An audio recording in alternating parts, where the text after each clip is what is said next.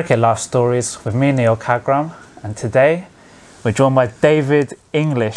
David, The loon. really appreciate your time today.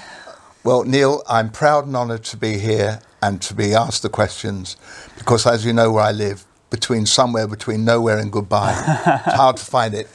And for you to come along and ask me questions is it's very nostalgic for me, sentimental. No, it's a complete honour for myself. Well, so bless your heart. time. it's uh, been well. We'll start by saying that I okay, go on, off you go. Yeah, so I just wanted to take you all the way back. Yeah. So you're obviously born in Brentford, Middlesex. Yeah, yeah. What are your earliest memories of cricket? Right. Well, I was actually born in uh, Isleworth. Yeah. Uh, funny enough, next to the Sky Studios, Yeah. Neil. And I always loved cricket. I used to. I lived in Hendon. Yep. And I used to go up to Hendon Park with my sister, and she used to bowl to me, and we used to put the three stumps on the old air raid shelter wall there and play cricket from dusk to dawn, dawn to dusk. It's something I always loved doing. I also played football as well. I've, I've loved all sport, really. I went to eight different schools, uh, mainly in North London, and cricket was always my main passion.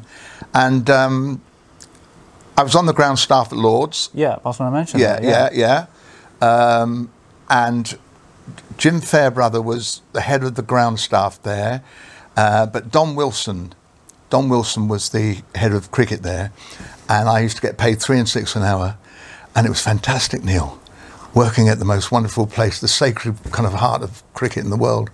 I felt such an honour, you know, sweeping up and whatever, and then used to play for the Cross Arrows. Which is the ground staff uh, at Lords. We used to play on the nursery end. Were you so you were a batsman or a bowler? Uh, I'm a, a, all rounder, All rounder. Yeah. left-hander, uh, dashing, dashing here and there, and uh, medium pace uh, right arm bowler. But I batted. Um, the people I always admired was Gary Sobers was my hero, I think. But I think Gower was the most graceful and effortless. Lara, people like that. I was certainly nothing like them. But they do.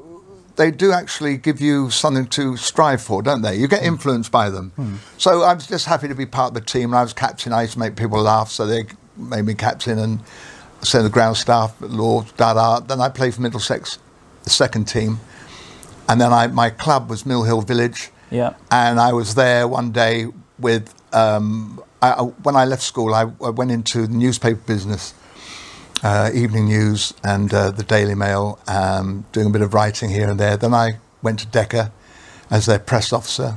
Now I started a record label called RSO with Yeah. a man called Robert Stigwood and um, the Bee Gees and Eric Clapton, etc. But I also wrote these children's books called Bunbury Tales about rabbits playing cricket. And we had um, a TV series on the BBC called You and Me. And Jan Brychta was the illustrator. And one day we we're at Mill Hill Village watching the cricket, and a rabbit ran across the field. And I said, Hey, there's Ian Buntham. I said, Yeah, look, there'll be Viv Radish from Bunny Bados, and there'll be Raj Bunt from Bangalore.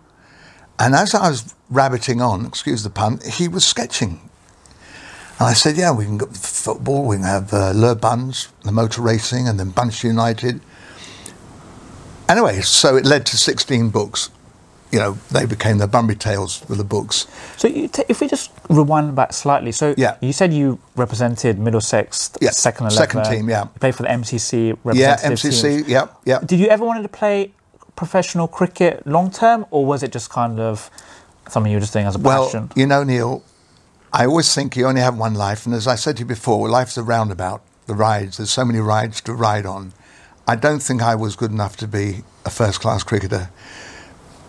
Maybe I had the talent, but you've got to have the patience hmm. and you've got to be able to practice and all that. And that was never really my game. I've never really practiced at anything, to be honest with you, Neil. It's always been impulsive or spur of the moment type of thing. Uh, that's the way I've been. So to be a cricketer, you'd have to get in there every day and work out, and run around, and do that. And, and so I think the things that went went with it, I probably wouldn't have been uh, um, quite as industrious. So I think I may have had the talent, but I fancied doing lots of things. so is that how the opportunity? How did the opportunity come about with with Decca? Well, what a, what a good question. The, the the first one was Obviously supervising kind of the Rolling Stones. Yeah, yeah, yeah, yeah, yeah, yeah, yeah. Do you want me to tell you that story? Well, I, I, shall I briefly tell you how it builds up? Anyway, we're playing cricket one day at Hendon Park, and the ball ran out into the road, and I ran after it, and I was run over. Boff. And my father thought I got run over on purpose, not to do my A levels. He actually said, "Dave," I said, um, "So I'm in the old neuro surgery wing at Whittington Hospital, and um, had a big bump on my head. And my first job, I went to the Evening News and the Daily Mail, and the advertisement director said, um, "You're the boy who's just hitchhiked around Africa." I went hitchhiking around Africa with a friend of mine. and started getting a bit groggy because the head was a bit dodgy. He said, uh, "Come round here." He said, "Feel the back of my head." So this was the advertisement director, and he had a bump. He said, "Right, you start Monday." So I got the job because he'd been run over, both been run over. Right. And I got paid eight pounds an hour, eight eight pounds a week. But if I sold ten times my salary in advertising, you got another five pound. So I realised that incentive is a very big thing in life. So I was getting about three hundred pounds. I had a Morgan sports car going up and down Fleet Street. And then one day I was at Creedence Clearwater Revival, the um, rock and roll show, and the CBS press officer said to me, "Dave, do you know that Decca are looking for a press officer, and Sir Edward Lewis, the chairman, loves cricket." Right. So I phoned up there, and, uh, hello, chairman's office.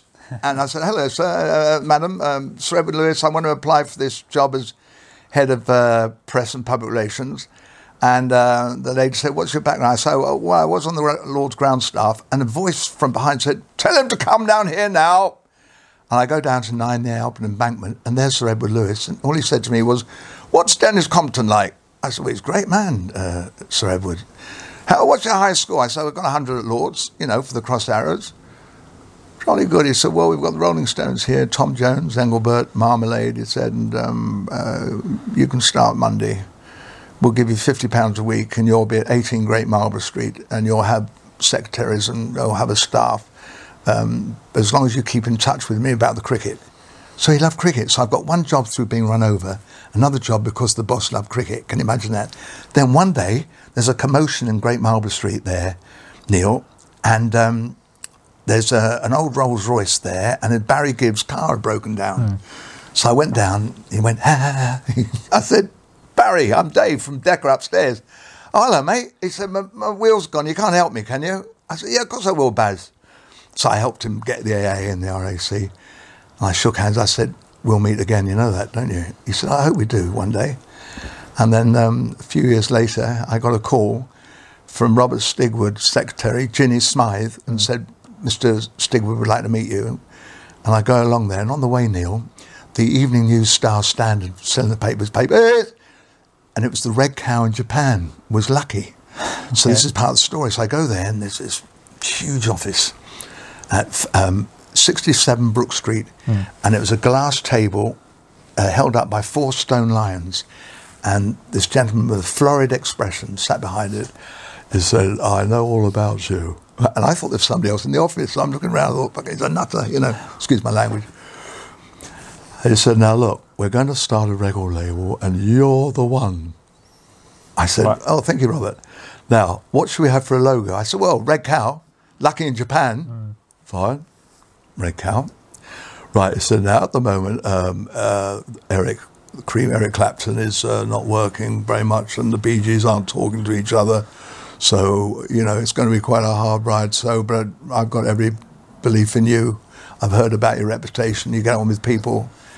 This So- was 1973. 1973. Yeah. Yeah. So he put me at 46 Brook Street. Yeah. He was at 67, the chairman, and every evening I had to go and report to him what happened. So the first people I signed up were Tim Rice and Andrew Lloyd Webber, Right. which is a good move. And they came in, Tim, hello mate, jolly good, love cricket. See, you all love cricket.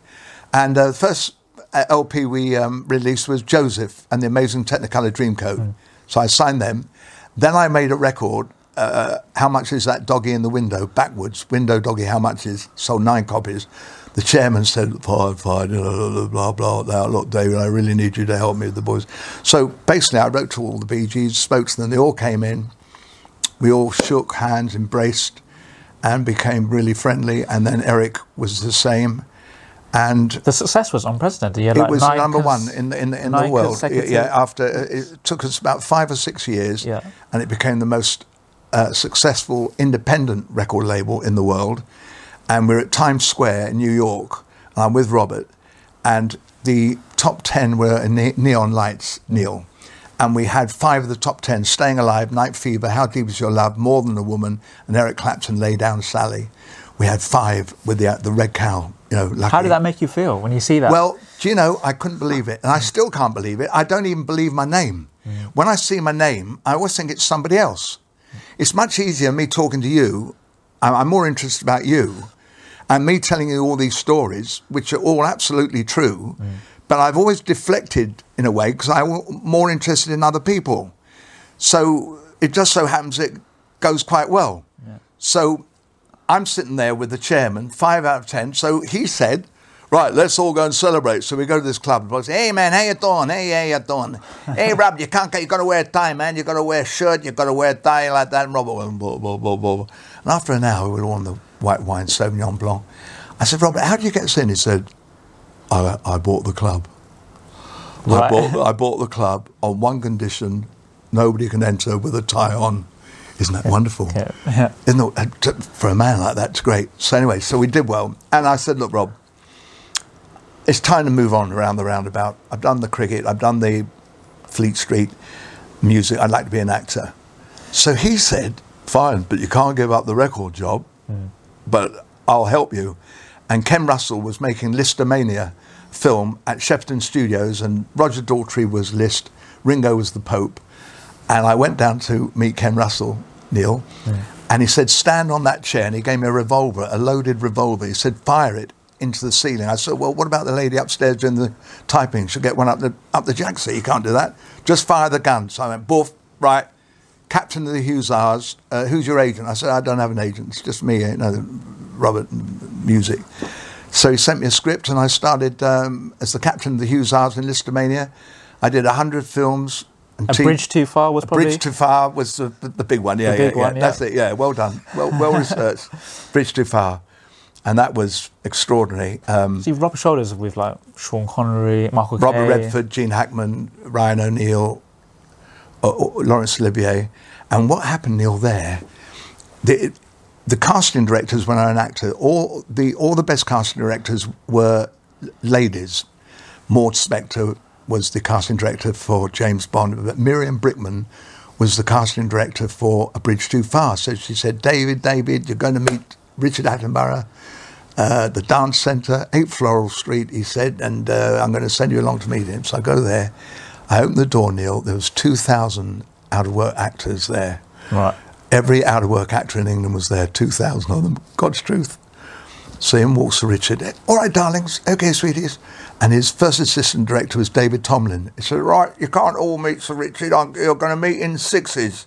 And you have 30 seconds to tell him why you want to be in a bridge too far.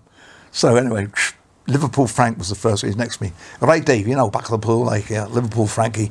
All right, Dave, and he was a big, tall lad, and I was number two. And Richard Hammond said, "Now, sweetie, what do you mean?" I said Sir Richard, "Look no further. I'm a cricketer. I'll do the grenades. Let me be the chief grenade thrower on a bridge too far. I can hit a ball. I can throw a ball hundred yards over the stumps." Put that down, Davey. Uh, uh, Cricket, put that down. Tom's going. "Oh, oh, oh, oh, oh, oh." So I said, uh, and that was it. So the recall comes from 2,000, it comes to 1,000, 500, and eventually we were at Twickenham Studios for the third recall, and there was 100 of us from the original 2,000, and I was the second name called out. Tomblin said, right, number one, Francis Mugan, Liverpool Frank. Number two, David English. And as I walked past him, he said, what a load of bollocks about that cricket ball and a grenade throwing. He said, I love it. Anyway, so I, I got the job because of that. And I became very good friends with uh, Attenborough. And I had lots of scenes with Robert Redford, um, Gene Hackman, as I said, Ryan O'Neill. And I did a big scene with Laurence Olivier. And I was, uh, you know, captain of the Hugh, captain, well, I can't remember my name. Anyway, so I was in Bridge Too Far. But Neil, wherever I went in life, cricket was my passion. Yeah. So I said to Sir Richard, before he became Lord Attenborough, why don't I form a little cricket team in between takes, sound running, turnover, action, cut, and while you're setting up the next shot, we'll have a game on the rubble, on the bomb sites. We'll get the bat. I said, we'll call it the APA, Attenborough's Private Army.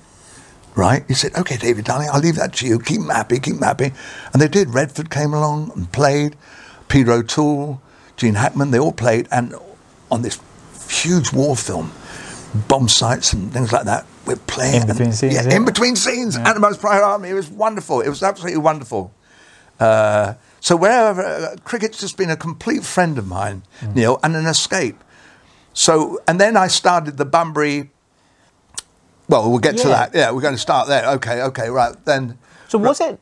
So when did the actual club and the cricket uh, Yeah. team form? And Yeah. am I correct in saying was it first called the Eric Clapton? Yeah, yeah, right. Well done. You've done. You've, you've done. I'm very, very um, impressed.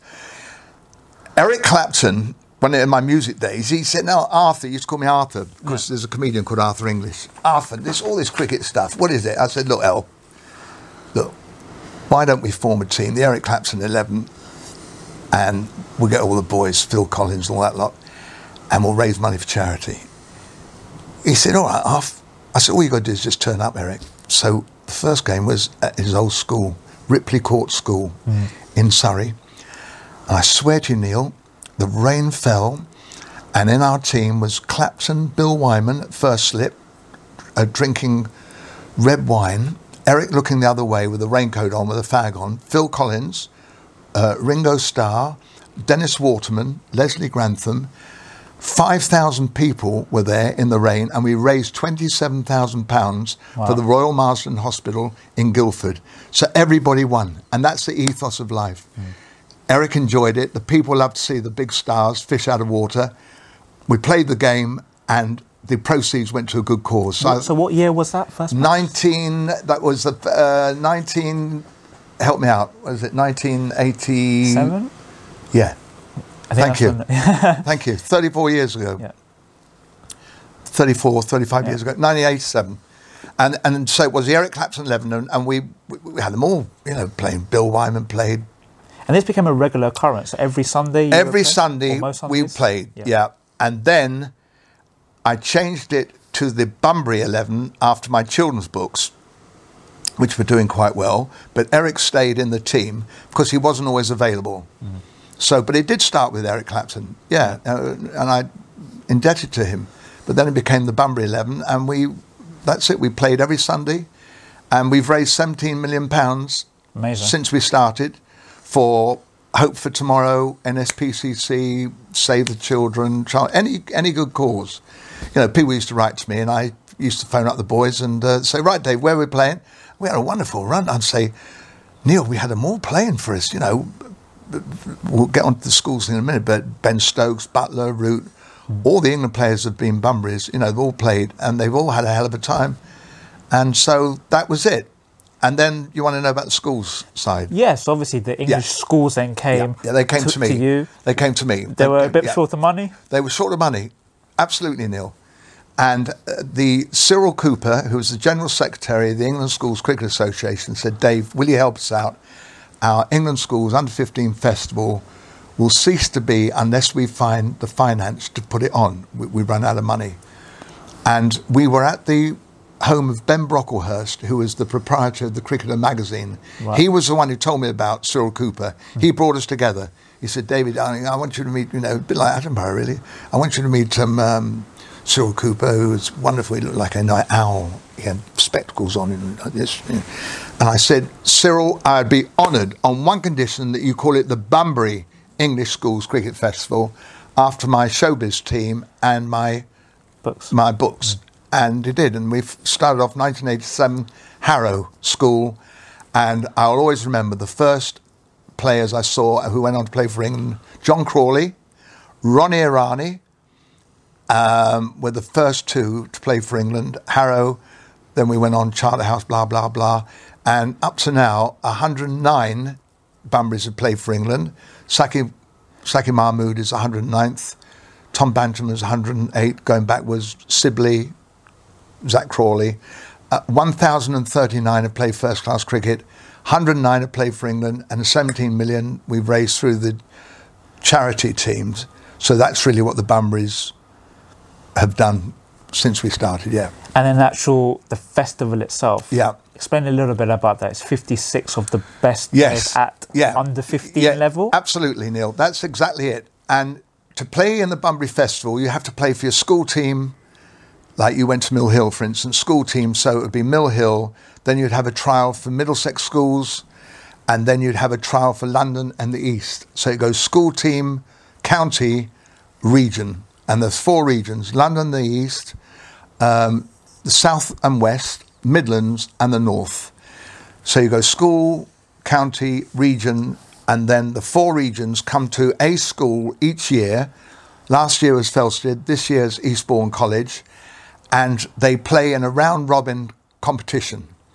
So you take out the hat, London and the East might play North, but they all play each other. And at the end, we get the best team, and that is the Bunbury 11, and they will play at Lords the following year. Oh, right. So that's how. Yeah, yeah, there's an incentive. It's all about incentive. Uh, and uh, yeah, so, so they're, they're very good. And it's so much fun. It's such a relief dealing with youngsters because they're looking forward. They want to play for England. You know, At that is that age, yeah. that is that ultimate thing. And they see all the Bunburys who have played, you know. 2006, we were at Preston Nomads, it was Brighton, and we had Ben Stokes, Buttler, Root, Zafar Ansari, um, Jack Leach, and one or two others. That was the most from one festival, uh, Neil. Uh, I remember all the festival, Moeen Ali 2001, Alastair Cook, Ampleforth College was Ravi Bopara, James Hildreth, Alastair Cook. So every festival I remember, and four or five from each will go on to play for England. Yeah. And then, also, as you said, all this was kind of self funded from yourself. Yeah. And then I think I believe it was 2018. You had a conversation with Colin Graves Yeah. about it uh, about it coming under the ECB wing. Well, well, Neil, Neil, Neil. How I funded it was I got sponsorship. Yeah. I used to go out with my can and rattle, you know, and I Bentley came in, Nestles, shredded wheat, and they would take advertising in the in the um, brochure, or they would put money into the thing. So I f- funded it by getting sponsorship from outside, and then 2018, Gravesy, Colin Graves, the chairman, he said, "Dave, uh, dear lad, I want to talk to you." He said, "The festival." He said, We want to take it over so it will no longer be the Bunbury English Schools Cricket Association Festival. We'll call it the ECB David English Bunbury Festival. I said, Cole, yeah, on one condition that the Masters and my ESCA family must be included. You know, I- I'm saying they're my family, y- you know, the schoolmasters. It's all voluntarily for, for, for 30 odd years, 31 years or whatever, we've done it. Me raising the money, them organising it, and that's how it worked. So, but obviously ECB gives us a stamp of, Of course, stamp authority on, on, on it. So I said, okay, Cole, and that's it. And um, so it's the ECB David English Bunbury Festival now, yeah. And who are the best players to come through it, in your opinion? Right. Andrew Flintoff was the most rumbustious, wonderful Freddie. Bowling flat out, batting. David Sales of Surrey hit the ball the hardest.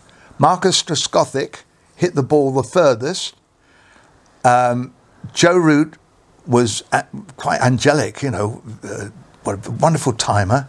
Stokesy, quite a quiet fellow, but on the field, terrific battler, very fine player. I, one or two that I thought would have gone on to play for England haven't. yeah. James Hildreth, s- 15 was superb. I thought he would have played for England, and I thought David Sales would have played for England of Surrey, but they didn't quite make it. Um, some people develop later, Neil, in all walks of The life great Alastair Cook, how was he as a youngster? well, well, just, just well, what a legend! You know, two thousand. Uh, what a night! And team player, always looking out for the team. Left-hander, good cutter of the ball, and a good sweeper. Not bad off drive. Ian Bell, technically, would be one of the best, definitely. Um, and then all the others. You know, Who's the quickest at that age that you've seen? quickest bowler? Uh, that's a good question.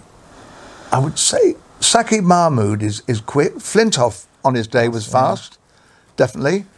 Um, let's just think. Stuart Broad, yes, fast. Um, spinner wise, Adil Rashid, wonderful. He won the most awards at the festival. At Shrewsbury School, and I think it was 2003. D- double check uh, on it like that. And he won best all rounder, best spin bowler, best batsman.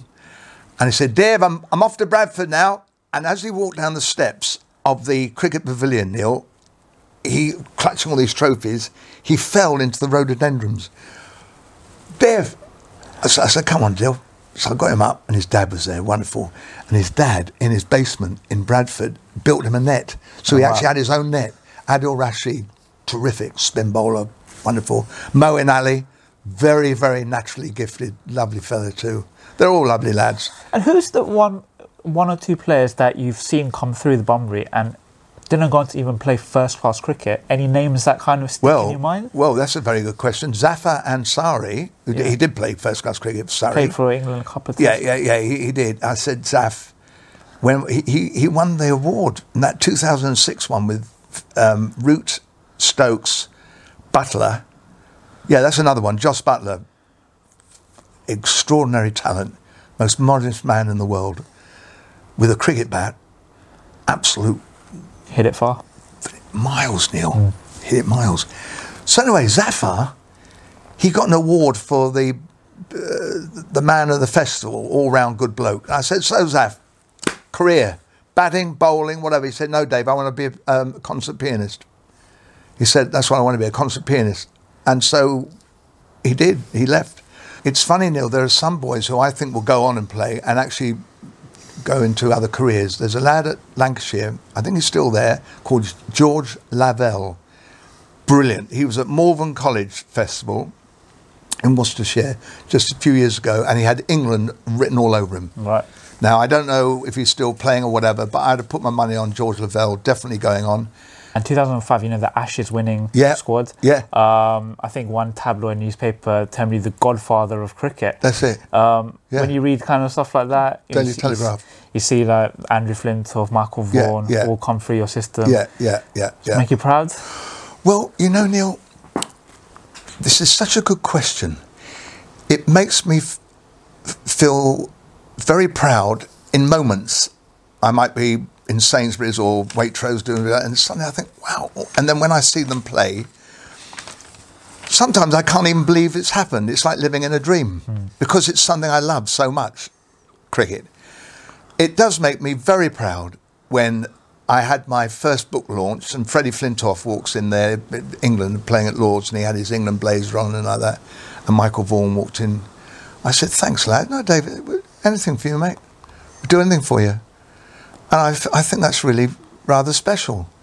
And Ashley Giles, I always send them little um, emails, you know, good luck, lads, you know, tomorrow, South Africa and all that. Ashley Giles said, Dave, on behalf of the whole team, thanks for all you do.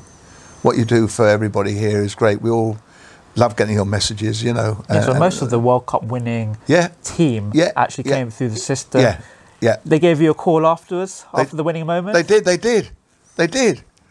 They and they were all around the phone and they're all going, Dave, yeah, hello, mate. You know, do you remember Nando's? They always go on about the Nando's night out. They always think that's marvelous when they sing karaoke and all that. Yeah. Yeah, Johnny Bairstow and all that. Yes, yes, yeah, yeah, yeah. So, so yeah, I'm very proud. Yeah.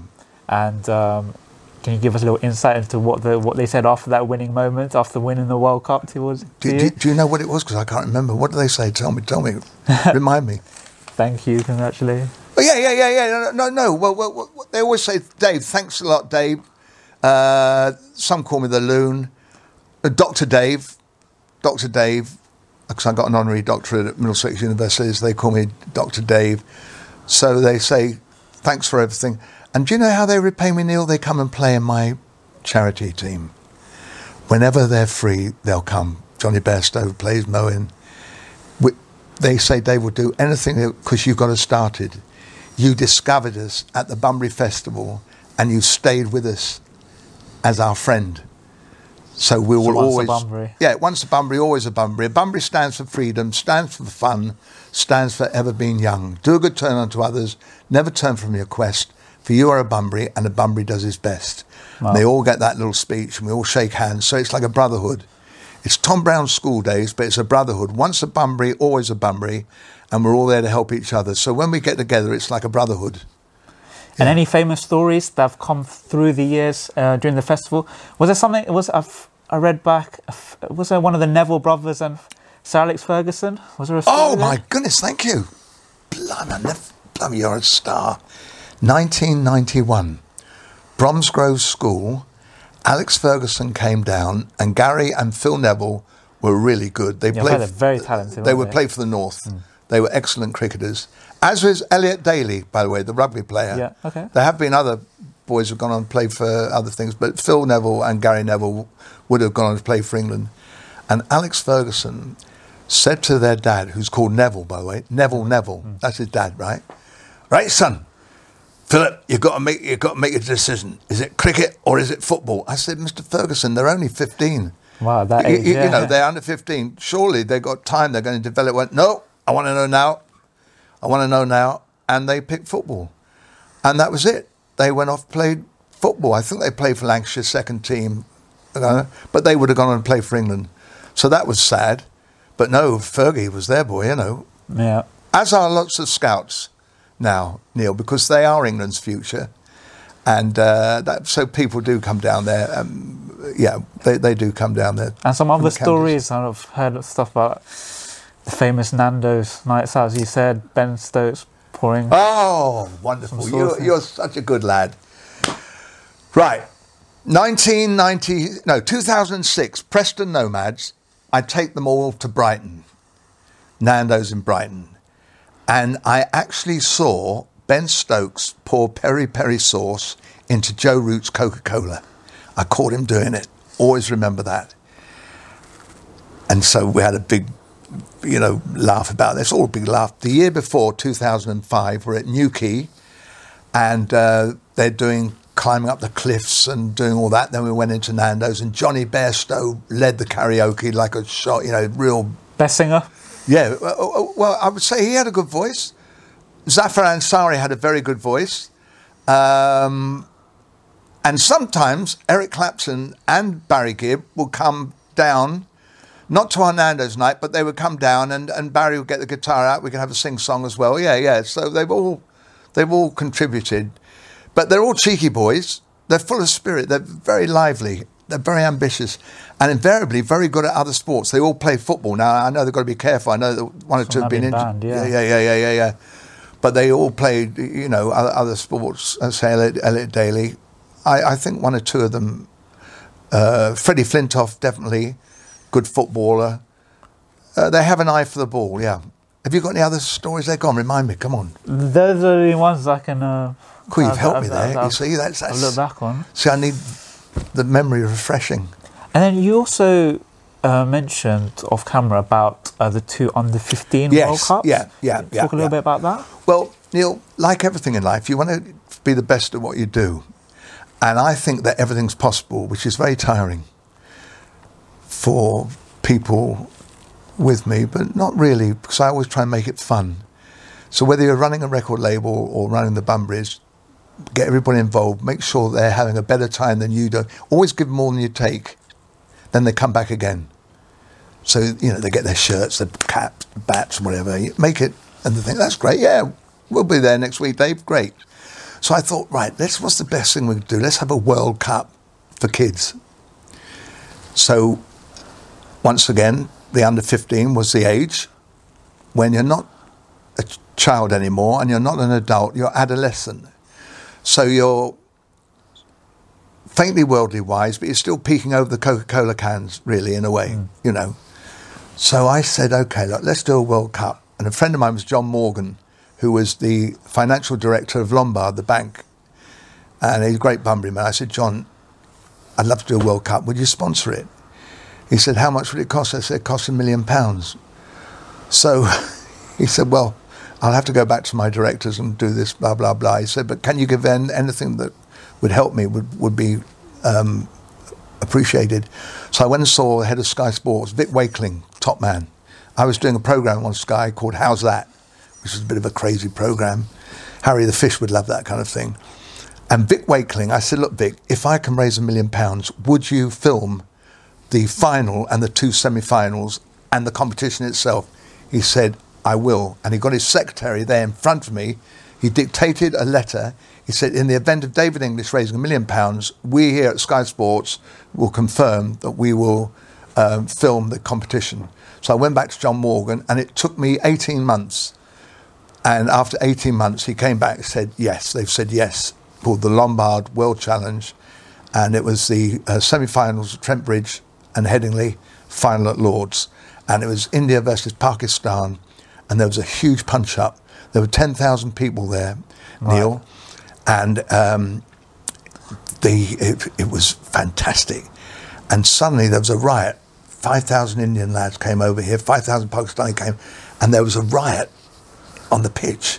And the next day, uh, the day you say, well, godfather of English cricket, panic runs wild in schoolboy, schoolboy final. Panic runs wild in schoolboy final. And the, the umpire's been carried off and all that. We had 10,000 people there. It was fantastic. It was really, really great. And uh, India won. And um, there they are. They're up there on top of the world. There it is, Neil. Look over there. See, look, there it is. That's John Morgan. That's the uh, Lombard World Cup. Yeah. And so then my other very close friend was Colin Graves, who was the chairman of Cost Cutter. Yep. And Gravesy was um, a wonderful sponsor of the Bunburys. And when I saw Graves, I said, look, can we do another one? And he was very clever. He went to all his concessionaires and like Rowntrees or Weetabix, shredded wheat, Nestles, and he got the sponsorship from his um, suppliers plus his own money, and that was another million pounds, and that was the Cost Cutter World Challenge in Wow. 2000, uh, and the West Indies won that. And once again, Headingley, Trent Bridge, semi-finals, final at Lords, and we had 10,000 there. So I've done two World Cups, yeah, yeah. And how- And the other one, by the way, I want to talk to you, Neil. In 1992, I insisted that we brought the South African boys over. All this apartheid nonsense, absolute nonsense. Sport oversees things. There are some things in life where everybody should, everybody should have the opportunity to shine, to do well. And I went to South Africa. I said, look, if I will pay for the South African under 15 side to come to England and have the first ever tour of South Africans in this country, right? And we did, 1992. And they all came over and they were so polite, the lads. Hmm. They were wonderful. I don't know if Jacques Kallis was there. I, I, there were one or two. I think Pollock might have been there. And we had the final at Lords again. So I'm, I'm, I'm proud of that. Yeah, this first ever tour out of South Africa when apartheid was lifted or whatever you want to call it, eased or whatever, plus the two World Cups, yeah. Amazing. And then how do you see the game as a whole at the moment? So England just won the World Cup. Yeah, Um, test team up Yeah. and down slightly. yeah. Cricket man to the core. How, do- how do you see it? Well, there is a, a lot of cricket. The way I see it, Neil, is this I'm an old fashioned bloke, 74, with a young heart. And when I was on the ground staff at Lords, I learnt more about cricketers there bowling in the nets to the great players, you know. Uh, well, there's Emburey and Edmonds and all those blokes, you know, playing for Middlesex, Mike Brearley and everything. And you learn more from county cricket. I believe county cricket is the basis of the game. It's the foundation. First of all, you, you become enamoured by the game at school. You play in the playground and, you know, 100 aside and bash it all around there. And, and then you play some club cricket. Then you get a trial for a county and you learn your trade in county cricket. And Test cricket must be the ultimate, uh, ultimate game, no question about it. School, county, England. That has to continue. I realise how exciting T20 is. It's exhilarating to see Jason Roy, Bairstow, and Buttler go out there and blaze away.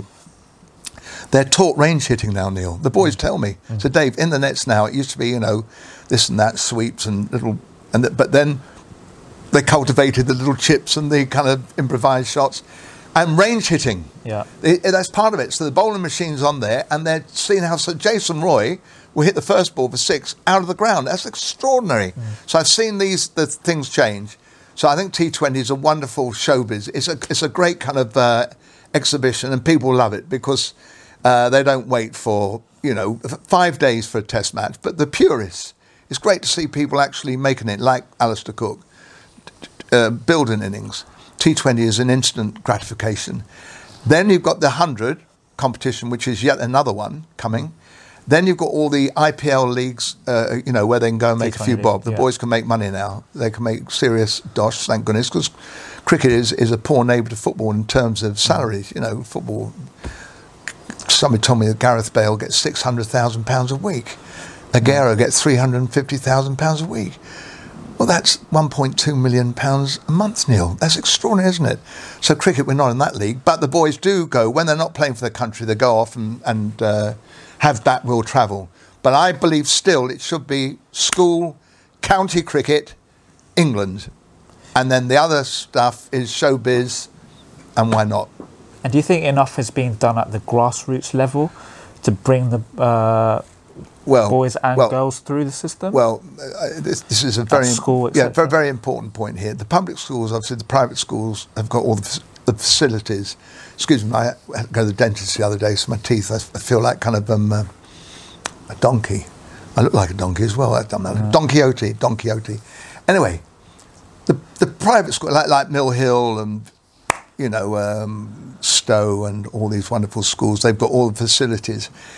The state schools don't have those facilities. They don't have a cricket field. Not all of them. They might have a field which is used for all sport, football, cricket, and whatever.